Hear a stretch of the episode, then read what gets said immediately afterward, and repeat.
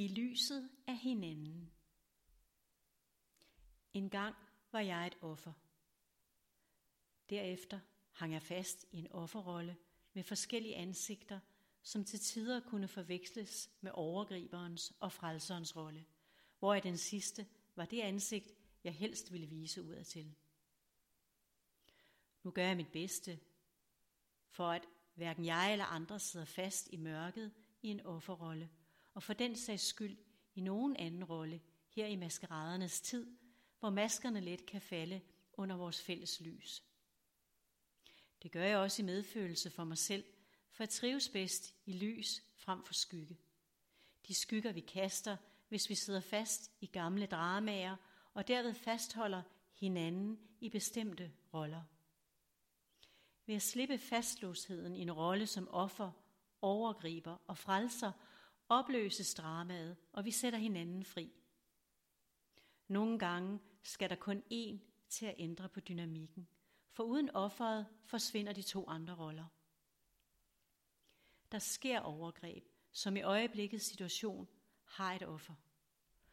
Oplevelsen, der fører til svære følelser som magtesløshed, vrede, skam, skyld og angst, som alle kan efterlade et menneske i en langvarig og smertefuld offerrolle. En rolle, som kan være utrolig svært at komme fri af, og som kan tage form af en martyrrolle, der er ganske fjern fra den oprindelige situation, der hvor overgrebet fandt sted, og hvor der for en stund var et offer og en overgriber.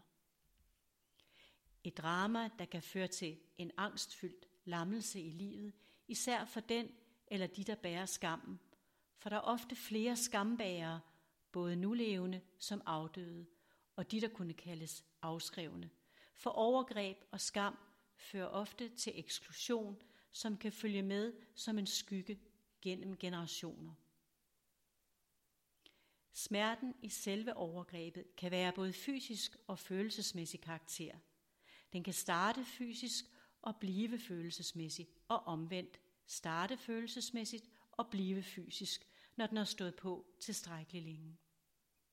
Begge tilstande er lige smertefulde, uanset om de er synlige eller ej. Et overgreb er en fastholdelse, et greb over et andet menneske. Det greb kan indtage forskellige former. Det kan være en handling, en følelsesmæssig projektion, en mental fastholdelse af et billede. Blot for at nævne nogle almindeligt forekommende situationer mellem mennesker. Overgrebet kan også være gennem en manglende vilje til at flytte sig mentalt og følelsesmæssigt og handlingsmæssigt gennem ignorance og tavshed og stiltigende overenskomster. Det kan også opleves som et overgreb, hvis man pludselig og uventet bliver alvorligt syg, hvor noget uvist har taget kontrollen over ens liv og efterlader en følelse af magtesløshed. Overgrebet kan have mange former, akkurat som rolleindhaverne let kan overtage hinandens roller, fordi den oprindelige overgrebsenergi ikke er løftet eller forløst, så energien holdes fast i et spændingsfelt som på et skakbræt. Alle kan hænge fast i mørket i rollerne, så længe der er tavshed og uvidshed og ignorance om overgrebsenergien. Frelseren er den, der søger at redde offeret, og derved let overser og mister sig selv og ofte ender med at føle sig udbrændt og misbrugt.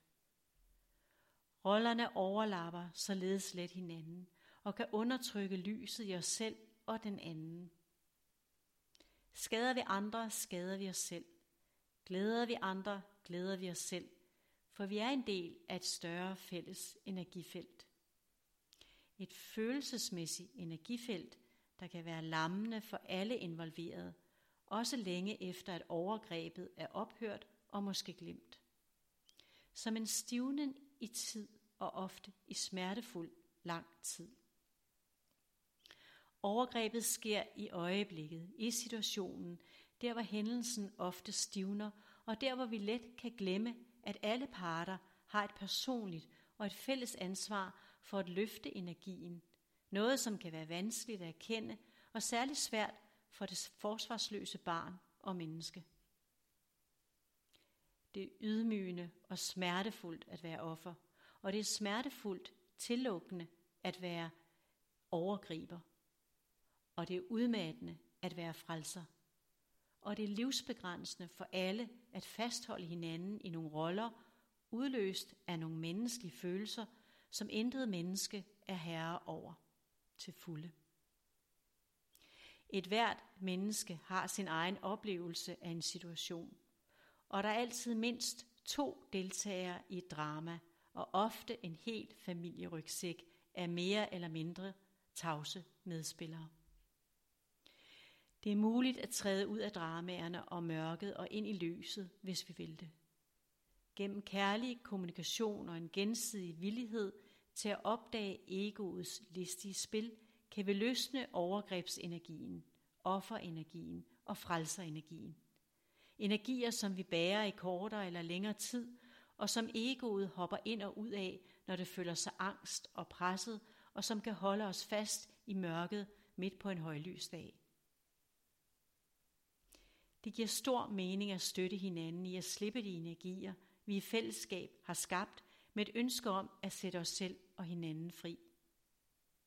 Det kan vi blandt andet gøre ved nænsomt at hjælpe hinanden til at tage endnu mere ansvar for vores egne følelser og overbevisninger, og ved at udtrykke vores behov, og ved at give slip på at skulle have ret og finde en løsning på noget, der ikke kan gøres om, og som allerede er sket.